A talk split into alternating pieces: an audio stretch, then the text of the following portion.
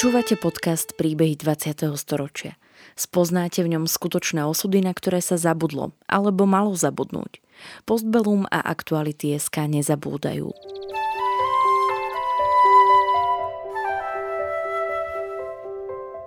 Vďaka konkrétnym príbehom sa dozviete, akým osudovým dilemám museli naši rodičia, starí rodičia, prarodičia čeliť.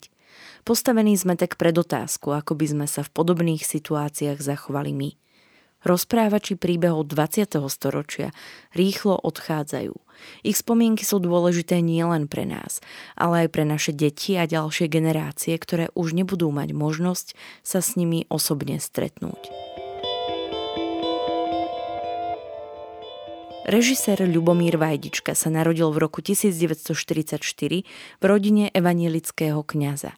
Kvôli otcovmu kňazskému povolaniu nemal možnosť študovať na gymnáziu. Bol aktívny počas Nežnej revolúcie. V súčasnosti pôsobí ako pedagóg na Vysokej škole muzických umení v Bratislave a patrí medzi našich najvýznamnejších divadelných tvorcov. Keď sa Ľubomír Vajdička narodil v máji 1944 v Trenčine, časy boli neľahké. Mama bola pôvodne učiteľka, ale po vydaji zostala v domácnosti. V 46. keď som ja mal vlastne 1,5 roka, otca povolali do Martina a začal pôsobiť v Martine a vlastne tie moje prvé detské spomienky sú na Martin. Viem len z rozprávania, čo sa udialo potom, ako som sa narodil, pretože po vypuknutí a potlačení povstania vlastne Nemci sa snažili urobiť poriadok v tom slovenskom štáte, takže sa špecializovali práve na také dediny, ktoré mali zlú partizanskú povesť. Takže v Lubine zobrali väčšie množstvo občanov do takého tábora v Senici a medzi nimi aj môjho otca. Ja som bol v Perinke, nemal som ani pol roka a matka moja to nie celkom psychicky zvládla, takže sa vlastne o nás museli starať cudzí ľudia mojich dvoch starších bratov si zobrala teta a mala ich tam vlastne skoro celú frontu až do oslobodenia. Nakoniec otca z väzenia prepustili. Stalo sa tak pravdepodobne na základe intervencie bližšie neznámych osôb. Prvé Ľubomírové spomienky na detstvo pochádzajú z Martina, kde žil na fare na terajšom memorandovom námestí. Ľubomírovo detstvo sa prakticky nelíšilo od života ostatných detí. Rajon Ľubomíra a jeho detského kamaráta bolo okolie fary s kostolom. To moje detstvo bolo asi také isté ako každé iné. Navyše ten môj kamarát bol teda taký odvážnejší, by som povedal, takže ja som nebol nikdy nejaký odvážny, pokiaľ išlo takéto detské a mládežnické dobrodružstva. Takže ma zaťahoval do takých všelijakých... Do... Možno, že to bolo spojené s tým, že sme mohli, čo ja viem, behať po prázdnom kostole, keď ho upratovali, som mohol vyliesť tam, kam vlastne normálni ako občania obyčajne nechodia, napríklad na kazateľnicu otcov, a, alebo vyliezť na väžu a pozerať sa na zvony. A navyše tam bol zborový dom presne na tom nádvorí, ktorý je tam dodnes. Vtedy to už začínal byť závodný klub Stalinovec a tam napríklad hrávalo Martinské divadlo v čase, keď rekonštruovali jeho budovu. No takže ja som, zase tento môj kamarát, ja by som sa nebol odvážil, ma zatiahol tam na balkón do toho zborového domu a videli sme nejaké predstavenia takto ilegálne Martinského divadla, ktoré sa hrali do poludnia, vtedy sa často do poludnia hrávalo. Doma sa o politike pred deťmi veľmi nerozprávalo, hoci otec sa o politické dianie zaujímal. Povojnový nástup komunistickej diktatúry do istej miery zasiahol aj do života Vajdičkovcov. Najstarší syn ešte síce mohol dokončiť gymnázium v Martine, ale ďalší brat musel odísť na gymnázium do Dolného Kubína, aby ho vymanili spod politicky a triedne nežiaducého vplyvu rodiny. Komunistický prevrat v roku 1948 a následne politické zmeny Ľubomír ako dieťa veľmi nevnímal. Spomína si, že v škôlke sa ešte bežne učili básničky o Štefánikovi. Na základnú školu nastúpil v roku 1950. Pamätám si presne deň, keď prišla pani učiteľka v prvej triede do triedy a povedala, že odteraz nie je pani učiteľka, ale je súdružka učiteľka.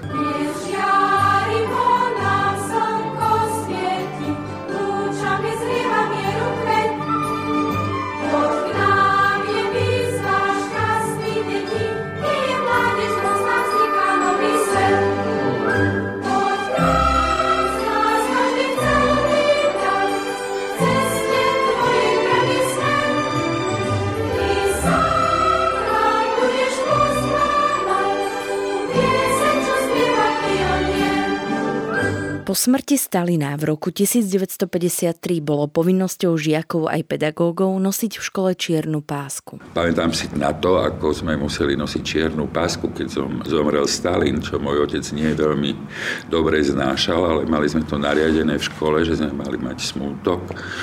Tak čože tretiak, neviem koľko som mal rokov, 9, tak som samozrejme veľmi naliehal na tom, že aj ja tú čiernu pásku musím mať, tak sa zháňala teraz po, po dome čierna páska a potom ju mama, tuším, z nejakého klobúka odpárala a dala mi to na ruku, lebo sme to všetci v škole museli mať. Ľubomírovi už v detstve učarovalo divadlo. Až neskôr zistil, že jeho otec režíroval ochotnícke divadlo v Lubine. Okrem neoficiálnych, ale aj oficiálnych návštev predstavení Martinského divadla, ako deti hrávali bábkové divadlo. Samozrejme, ako všetky deti sme hrávali bábkové divadlo v pivnici. My sme mali ešte to šťastie tam na tom dvore, toho, na tom memorandovom námestí, že tam sídlil úsod, to bolo ústredie slovenských ochotníckých divadiel, kde boli dielne a oni vyrábali vlastne pre ochotnícke súbory dekorácie. A e, zase ten môj kamarát Miro sa skamarátil tými maliarmi tam a oni nám vlastne vyrobili také malé dekorácie pre to naše babkové divadlo. A keď zrušili teda ten evangelický zborový dom a prevzali to vtedajšie Stalinové závody v Martine a volalo sa to závodný klub Stalinovec, tak oni vlastne, tam bolo babkové divadlo v tom zborovom dome tak oni vyhádzali tie babky na smetisko a my sme ich s tým mojim odvážnym kamarátom pozbierali a vlastne my sme mali v tom našom babkovom divadle vlastne také veľké marionety. A s tými sme hrávali divadlo. No, tata nám dovolil, že v pivnici v jednej miestnosti sme si to mohli rozložiť. No a tam sme strávili dosť veľa času až na to, že sa mama potom hnevala, že v takom nezdravom prostredí to trávime toľko času. Ja, my sme, ja som mal také dve mladšie sesternice, ktoré u nás boli vtedy dlhšie. E, jedna z nich je pani Flašková a tým sme to hrávali. To boli naše také verné diváčky.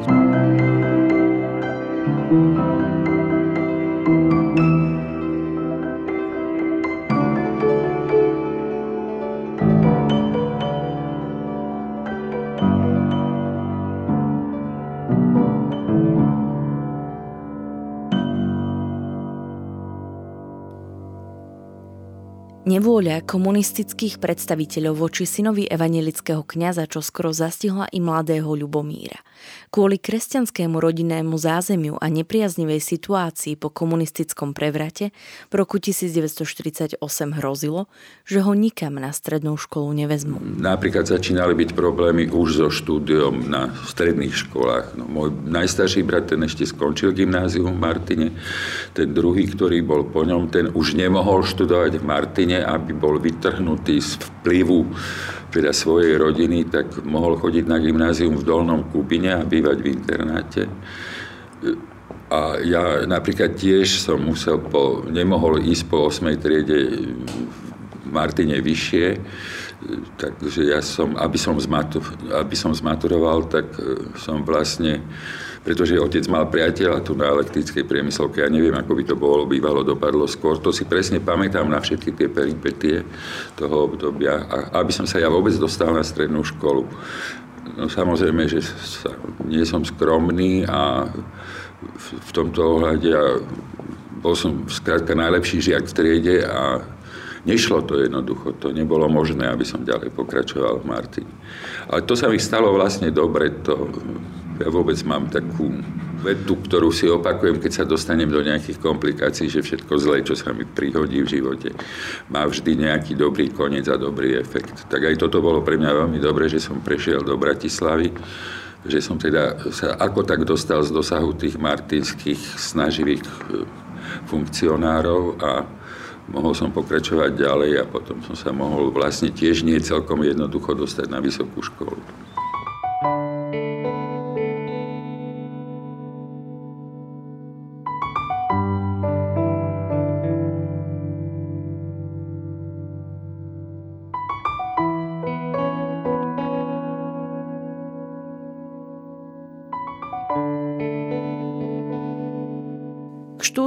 Elektrotechnickej škole však Ľubomír vôbec nemal vzťah. Neustále ho to tiahlo k divadelníctvu. Samozrejme, že som furt chodil do divadla. No, bol to stredoškolský internát, tam sme mali vychovávateľky, takže tým som musel vysvetľovať, že prečo chcem chodiť do divadla. Našťastie boli, pretože z divadla sa vracalo vtedy veľmi neskoro, čo ja som videl napríklad Čillerových zbojníkov ešte, alebo Herodesa Herodias, čo režiroval Borodač v 55. No a to trvalo do 11. a viete si predstaviť teda tie vychovateľky, aký mali strach od toho 15-16 ročného chalana, ktorý o 11. večer išiel z divadla. No ale púšťali ma, takže som tých predstavení videl dosť veľa. Časy na priemyslovke mu ale napokon dali dobré jazykové základy, pretože ich učiteľky slovenčiny vo voľnom čase vyučovali aj angličtinu či nemčinu. Na štúdium divadelnej vedy na Bratislavskej vysokej škole muzických umení sa dostal až na druhý pokus. Pri prvom ho nevzali kvôli kádrovému zázemiu roku 1962, v čase, keď mladý Ľubomír maturoval, totiž v rámci akcie Ideológia, nespravodlivo odsúdili jeho otca spolu s ďalšími evanielickými kňazmi, medzi inými aj s biskupom Vladimírom Pavlom Čobrdom a v roku 1962 ho zavreli do väzenia.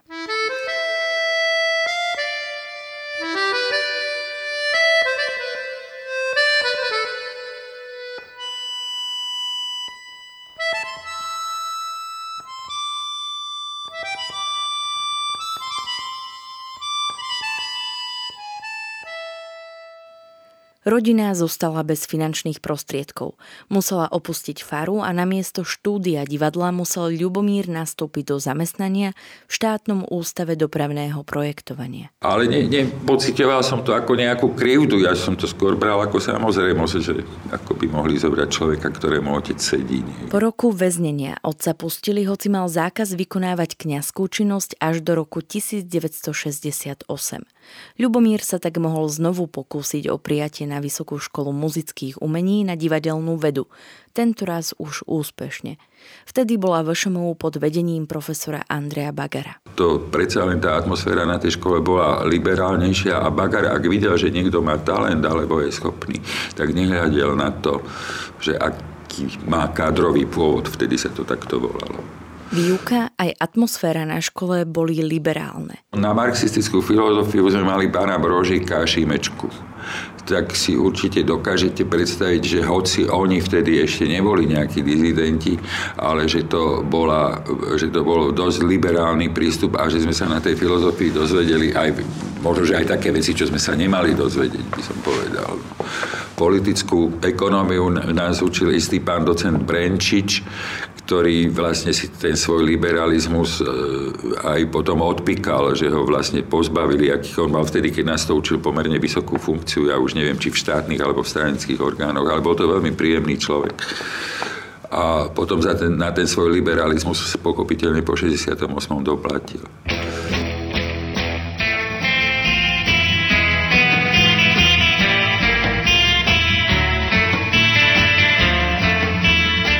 Začínali tie 60. roky, tie také povestné 60. roky, že naozaj sme sa pretekali v tom, kto akú informáciu odkiaľ donesie a mám taký pocit, že my napriek tomu, že nebol internet a že ten prístup k tej zahraničnej tlači nebol až taký voľný, ako je teraz, sme tých informácií mali strašne veľa a boli sme tak rečeno smední po informáciách a pretekali sme sa v tom, kto čo donesie. Takže v tomto bolo veľmi plodné, veľmi konštruktívne, veľmi také ako, naozaj sú to z tej školy jednak spomienky, jednak priateľstva, jednak veľmi silné väzby. K režírovaniu sa Ľubomír Vajdička dostal cez amatérske divadlo. Už počas štúdia na strednej škole nacvičil pásmo dramatizovaných Čechovových poviedok v rámci dramatického krúžku. Na vysokej škole síce študoval divadelnú vedu a nie réžiu, ale z bývalej strednej školy mu ponúkli režínu spoluprácu. Z nej vzniklo viacero hier, pričom dvakrát vyhrali aj celoštátnu súťaž amatérských divadiel Jirásku Hronov. Na základe tohto úspechu mu divadlo Slovenského národného povstania v Martine, dnešné Slovenské komorné divadlo, ponúklo ešte počas štúdia spoluprácu a od 1. júna 1968 tam aj nastúpil. Na Turci ho 21. augusta zastihol aj vpád vojsk Varšavskej zmluvy na naše územie. O 5. ráno mu volal scénograf Jozef Ciller, že nás napadli Rusy. Ľubomír býval vtedy v Martine, v podnájme u blízkej rodiny. Tak okamžite sa šlo nakupovať potraviny, pretože všetci mali pocit, že to je vojna a mali skúsenosť tej vojny. No. Ja som si za posledné peniaze, čo som mal, kúpil cigariet zásobu No a potom sme šli do divadla, divadlo bolo oblepené plagátmi a viete, že tento náš stav takéto situácie prežíva o mnoho tak akoby extatickejšie, takže som zažil tie prvé vzrušenia, e, potom keď sa to stalo, pamätám si, ako sme spoločne počúvali Dubčekov prejav, ktorý potom po tých moskovských dohovoroch hovoril, viem, že herečky plakali a e, hovorili, že určite má že mu za chrbtom stoja so samopalom a že preto to takto rozpráva. Bratříčku, nevzlikej, to nejsou bubáci, vždyť už si velikej, to jsou jen vojáci, přijeli v hranatých železných maringotkách prvej sezóne v Martinskom divadle Slovenského národného povstania ho povolali na vojnu, kde robil kultúrneho referenta na politickom oddelení. V tom čase nastupovala normalizácia a prebiehali previerky a keďže vedel dobre písať na stroji, niektoré protokoly sám prepisoval. Tu si uvedomil určitý systém kladenia previerkových otázok a čo treba povedať, aby mu komunisti dali pokoj – Ponuku na vstup do strany však nedostal, keďže nemal dostatočne vhodný kádrový profil a bol za to vďačný, lebo odmietnúť nebolo vždy jednoduché. Ľubomír Vajdička sa potom nevyhol ani sledovaniu štátnou bezpečnosťou. Už počas štúdia oň ho prejavila záujem EŠTB kvôli účasti na divadelnom festivale v vo vtedajšom západnom Nemecku – Neskôr, začiatkom 80. rokov, sa EŠTB zaujímala o Ľubomírové politické názory a bol preverovaný najmä kvôli postojom a minulosti svojho otca a cestám do zahraničia. Predvolávaný som bol len vtedy, keď som mal ísť do zahraničia a to už som tak viac menej e, e, mi pri, prišlo trošku smiešne. To, že boli na mňa údania, to som sa dozvedel zase tak naokolo, lebo v malom meste sa dá všetko dozvedieť. Boli ste sledovaní, že, že existuje váš spis? Existuje môj spis, ako, e, ale to je zvláštne, že ten spis e, bol založený v 83. roku, keď som ja už bol vlastne v angažmá v Národnom divadle a mal som byť zaslúžilý umelec. Takže vlastne vtedy si povedali, že by sa mali o mňa zaujímať ale e, mám takú veľmi nepríjemnú skúsenosť a veľmi užitočnú ešte z obdobia, keď som býval, keď som študoval na vysokej škole a keď som bol v podnájme. E,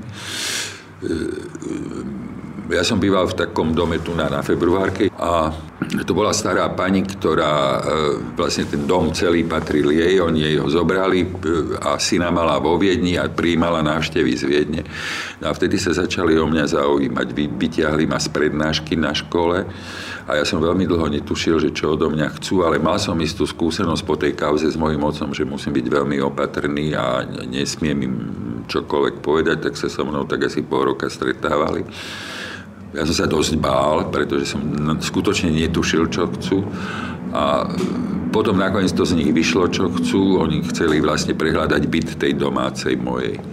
A to som im nedovolil a teda, aby som ich tam pustil v jej neprítomnosti. No. To som im nedovolil, ako to som nazbieral tú odvahu a tým to skončilo vlastne celé. Ale som teda zistil, že sú to tiež pešiaci, lebo keď si vypočuli odo mňa to, že to nespravím, tak som videl, ako im vystúpil pod načelo, že teda to ich polročné úsilie bolo márne.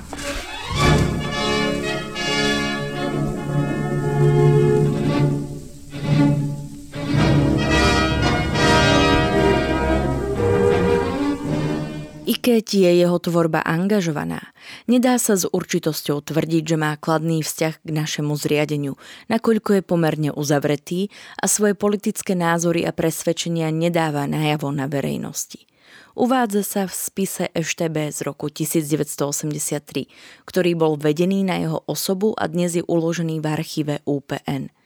Nakoľko sa Ľubomír v roku 1983 presťahoval z Martina do Bratislavy, bolo sledovanie zo strany EŠTB ukončené. No, tak 15 rokov som bol v Martinskom divadle, čo bola pre mňa e, naozaj veľmi úžitočná prax, pretože Martinské divadlo malo vtedy 10 premiér do roka, ja som bol normálny uväzkový režisér, takže v podstate v každej sezóne som musel naštudovať tri hry, čo bola najlepšia škola, akú som kedy mohol dostať.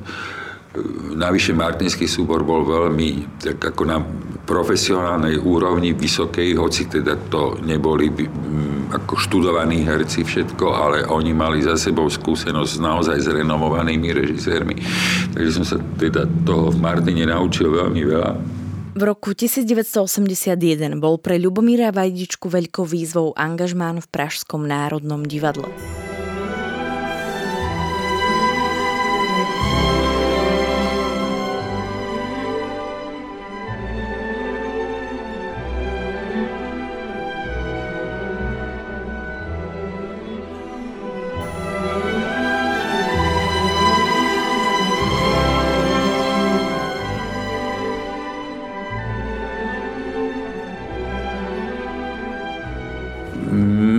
Mi všetko jedno, napríklad ja som si nikdy nepísal nejaké také ako príhovory k hercom, vždy som išiel z hlavy.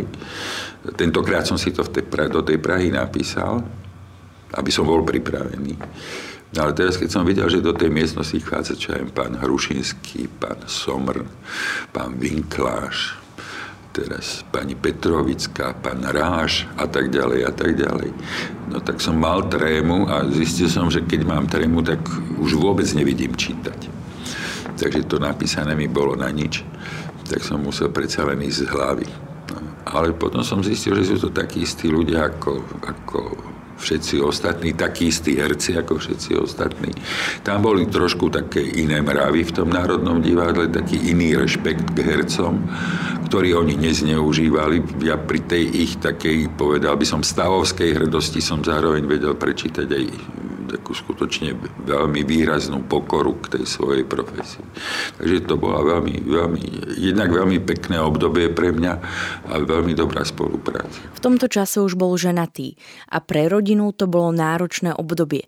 Deti boli často chorľavé a manželka pracovala ako súdkynia na okresnom súde v Martine. Dlho s manželkou zvažovali presťahovanie sa do Prahy, ale Ľubomír nechcel, aby sa vzdala svojej profesie. V roku 1983 sa k tomu pridal ešte úvezok v Slovenskom národnom divadle v Bratislave, kam sa napokon rozhodli presťahovať. Ale e, zase to vyriešil pán riaditeľ Kákoš, ktorý bol vtedy riaditeľ Národného divadla v Bratislave, ktorý prišiel do Prahy a dosť vehementne povedal, ty nepôjdeš do žiadnej Prahy, ty pôjdeš do Bratislavy.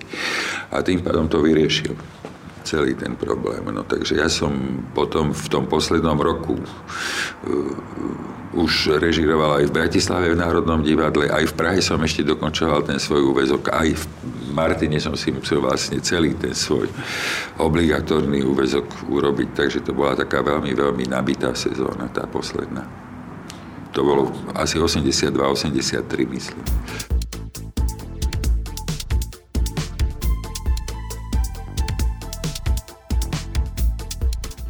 Novembrové udalosti v roku 1989 a nežnú revolúciu vnímal skôr cez komplikované udalosti v rodine. Otec Ľudovít bol v tom čase vážne chorý a ležal v nemocnici. Mama ho chodila denne navštevovať a práve v novembri si zlomila nohu. Ľubomír tak často trávil čas s obomi rodičmi. Pôvabná bola moja mama, ktorá s tou zlomenou nohou ležala v nemocnici v Leviciach a sledovala televíziu, ona dobre nepočula, ona videla len obraz. A prvýkrát, keď som tam za ňou bol, tak e, mi hovorila, čo to vy v tej Bratislave robíte, čo to e, tam stvárate pre Boha, čo to... A e, ja, ja som vtedy ešte nechcel kričať, ona bola hlucha. Tak som jej tak vyslabikoval, že chceme zlikvidovať komunistov, mama. A ona povedala, ty ich nezlikvidujete, si tak povzdychla chudera. A potom, keď som tam bol druhýkrát, tak už lekár, ktorý ma k nej dovedol, mal už trikolóru a mama takže murkala a ukazovala na toho lekára, že už teda je to ako keby v poriadku všetko. Slúbili sme si lásku, slúbili vravieť pravdu len,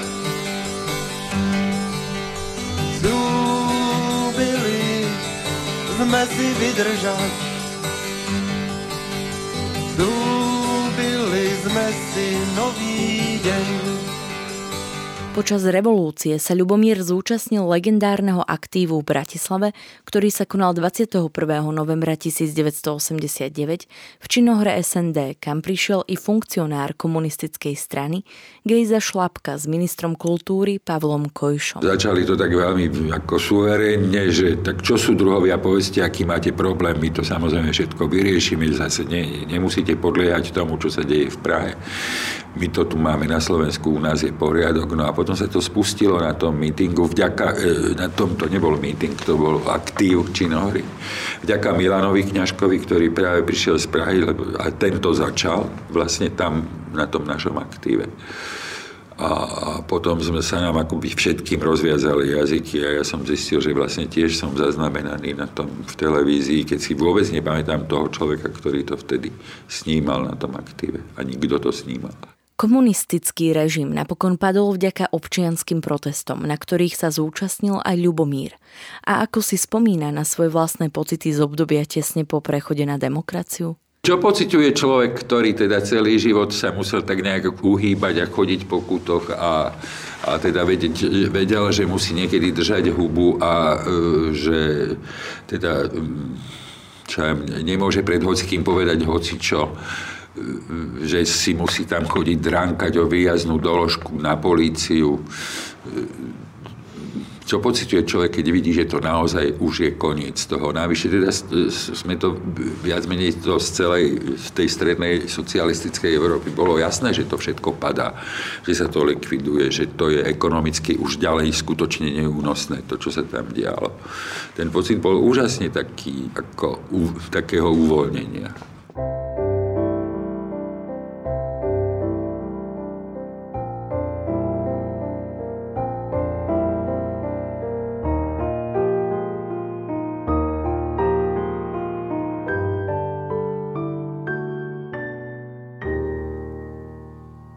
Podľa Ľubomíra bol vznik samostatnej Slovenskej republiky začiatkom roku 1993 prírodzeným dôsledkom toho, ako si Václav Klaus uvedomil, že s Mečerom sa nebude dať spolupracovať. A rozdelenie bolo jediné možné riešenie – Tvrdí, že socialistické plánované hospodárstvo nás priviedlo na pokraj skazy a až teraz s odstupom času sa dá história hodnotiť. To, že sa to vyvíjalo takým spôsobom, ono sa to dá hodnotiť ex post, že kde sa všade porobili tie chyby dosť ťažké ich niekomu vyčítať tie chyby. E, rozumiete, že tam sa do tých prvých radov postavili politicky absolútne neskúsení ľudia. A že teda zase z tej politickej neskúsenosti alebo nevyzretosti nás všetkých, nikto z nás nie je, nikto z nás nie je, e, by som povedal, politicky zrelý ešte, politicky nez, my sme politicky nezrelý národ to vidíme aj zo súčasného vývoja napríklad. Takže to trvá skutočne veľmi dlho, kým sa v nejakom národe alebo štáte etabluje skutočne ten to demokratické cítenie, tá, ten rešpekt k demokracii, rešpekt e, k individuálnemu názoru. To vidíte, ako s tým zápasíme celých tých, počkajte, koľko je to rokov? 30 rokov. A to, podľa mňa to treba niekoľko generácií.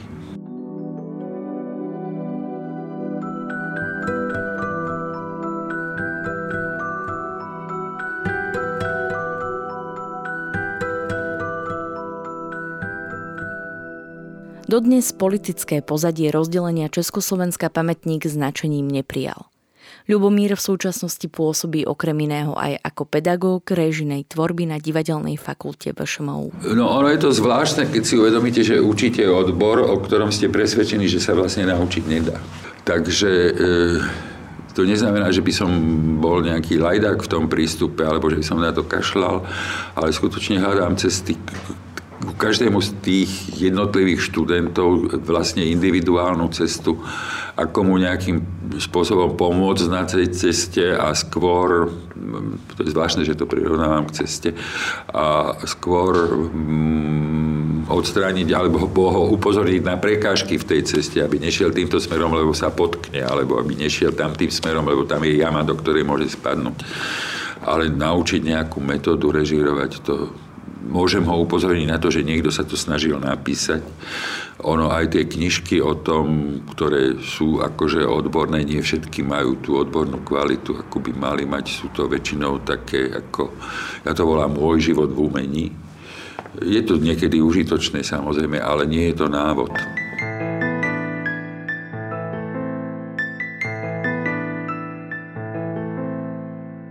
Príbeh Ľubomíra Vajdičku v roku 2019 nahrala Sandra Polovkva a spracovala Silvia Hutárová. Príbehy 20. storočia v Postbelum zaznamenávame, aby sme o ne neprišli, aj keď tu už s nami ich rozprávači nebudú. Aby sme nezabudli na hrôzy, ktorým boli vystavení a na dôležité okamihy našej histórie, ktorá dnes býva často spochybňovaná a pre mnohých je neznáma. Podporte našu prácu aj vy – pravidelným finančným príspevkom na www.postbellum.sk. Ďakujeme.